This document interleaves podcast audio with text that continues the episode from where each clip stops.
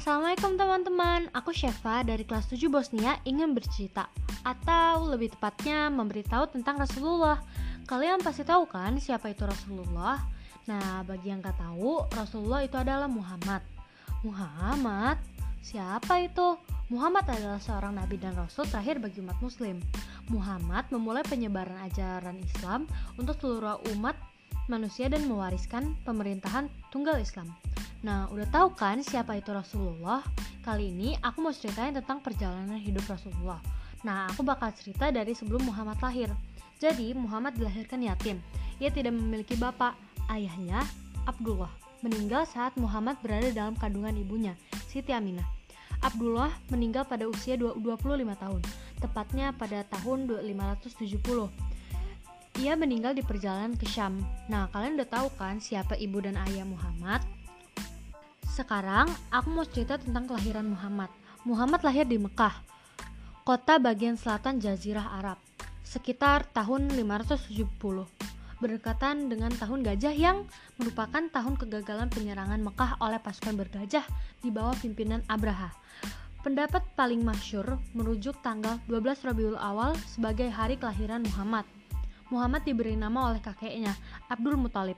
Setelah itu, Abdul Muthalib membawa Muhammad ke Ka'bah dan memohon agar Muhammad menjadi anak yang dihormati. Kemudian setelah itu Siti Aminah dan Abdullah mencari siapa yang mau menyusui Muhammad. Setelah beberapa lama, akhirnya ada salah satu pihak yang merasa kasihan dengan Muhammad karena tidak ada yang mau menyusuinya. Perempuan itu adalah Halimah Asaidah. Halimah Asaidah menyusui Muhammad selama 2 tahun. Di hari di mana Halimah ingin mengembalikan Muhammad ke Siti Aminah, ia melihat untanya yang gemuk. Padahal di tahun itu adalah tahun yang sangat gersang. Setelah itu, ia menemui Aminah, tetapi Halimah ingin kalau ia masih mengurus Muhammad. Kemudian, Aminah mengiyakan apa yang Halimah inginkan. Setelah itu, ia balik lagi ke tempat tinggalnya. Setelah beberapa tahun kemudian, ia mencari Muhammad dan Maksudnya, setelah beberapa tahun kemudian mengurusnya lagi, Aminah diberitahu oleh beberapa teman Muhammad kalau Muhammad diculik oleh seorang pria. Kemudian ia mencari Muhammad dengan rasa yang sangat takut dan ia menemukan Muhammad yang sedang tidur di goa. Kemudian ia menanyakan siapa yang menyuliknya. Kemudian Muhammad menjawab, ada soal seseorang yang membawanya, membawa membawa dirinya, terus membuka dadanya, kemudian mencuci hatinya dan menaruhnya kembali. Kemudian karena Aminah tahu apa yang terjadi kepada Muhammad, Aminah mengembalikannya kepada Aminah. Setelah itu, Halimah tidak lagi mengurus Muhammad. Kemudian, ketika Muhammad berusia 6 tahun, Muhammad kecil diajak ibundanya untuk mengunjungi makam sang ayah Sayangnya, dalam perjalanan pulang, sang ibu meninggal dunia hingga Nabi Muhammad resmi menjadi yatim piatu di usia 6 tahun. Setelah itu, Muhammad kecil diasuh oleh kakeknya, Abdul Muthalib. Hingga dua tahun kemudian, sang kakek juga jatuh sakit dan meninggal. Maka Nabi Muhammad yang baru berusia 8 tahun tersebut ikut pamannya yang bernama Abu Talib. Abu Talib bukanlah orang kaya, sehingga untuk membantu pamannya, Muhammad cilik ikut mengembala hewan ternak dan ketika Muhammad sudah cukup dewasa, dia ikut berdagang bersama pamannya ke Syam. Ia berdagang dengan dia berdagang dengan mengambil barang dagangan dari seorang janda kaya bernama Siti Khadijah binti Khuwailid.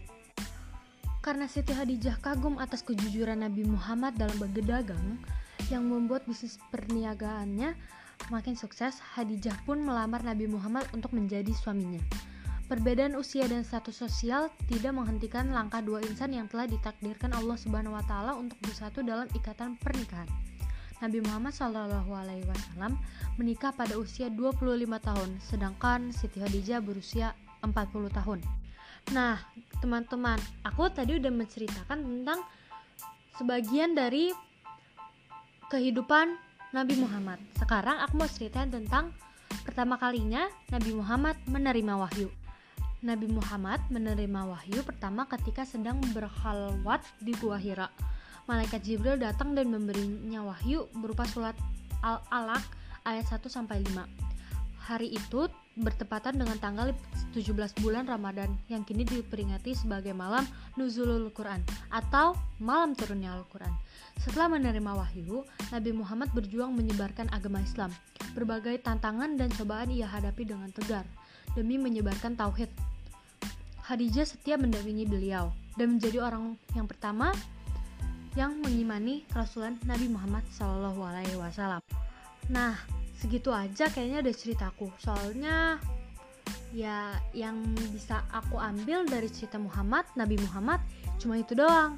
Sekarang aku mau ngasih tahu manfaat-manfaat yang bisa dipelajari dari kisah Nabi Muhammad pelajaran yang bisa diambil dari kisah Nabi Muhammad Wasallam adalah beliau sejak kecil telah mengalami berbagai cobaan dan kepahitan hidup.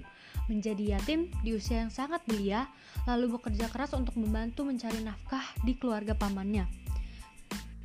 Kerasnya perjuangan hidup tidak membuat Nabi Muhammad SAW menjadi orang yang sinis terhadap hidup, namun ia tetap tegar dan menjalaninya hingga akhirnya diangkat menjadi nabi dan rasul untuk menyampaikan wahyu Allah kepada umat manusia. Eh eh eh, ternyata ada yang kelewat, yaitu kisah meninggalnya Nabi Muhammad. Nabi Muhammad Shallallahu Alaihi Wasallam wafat pada hari Senin pagi tanggal 12 Rabiul Awal tahun 11 Hijriah atau 633 Masehi. Beliau wafat pada usia 63 tahun, lebih 4 hari. Sebelum meninggalnya Rasulullah, Rasulullah mengalami sakit.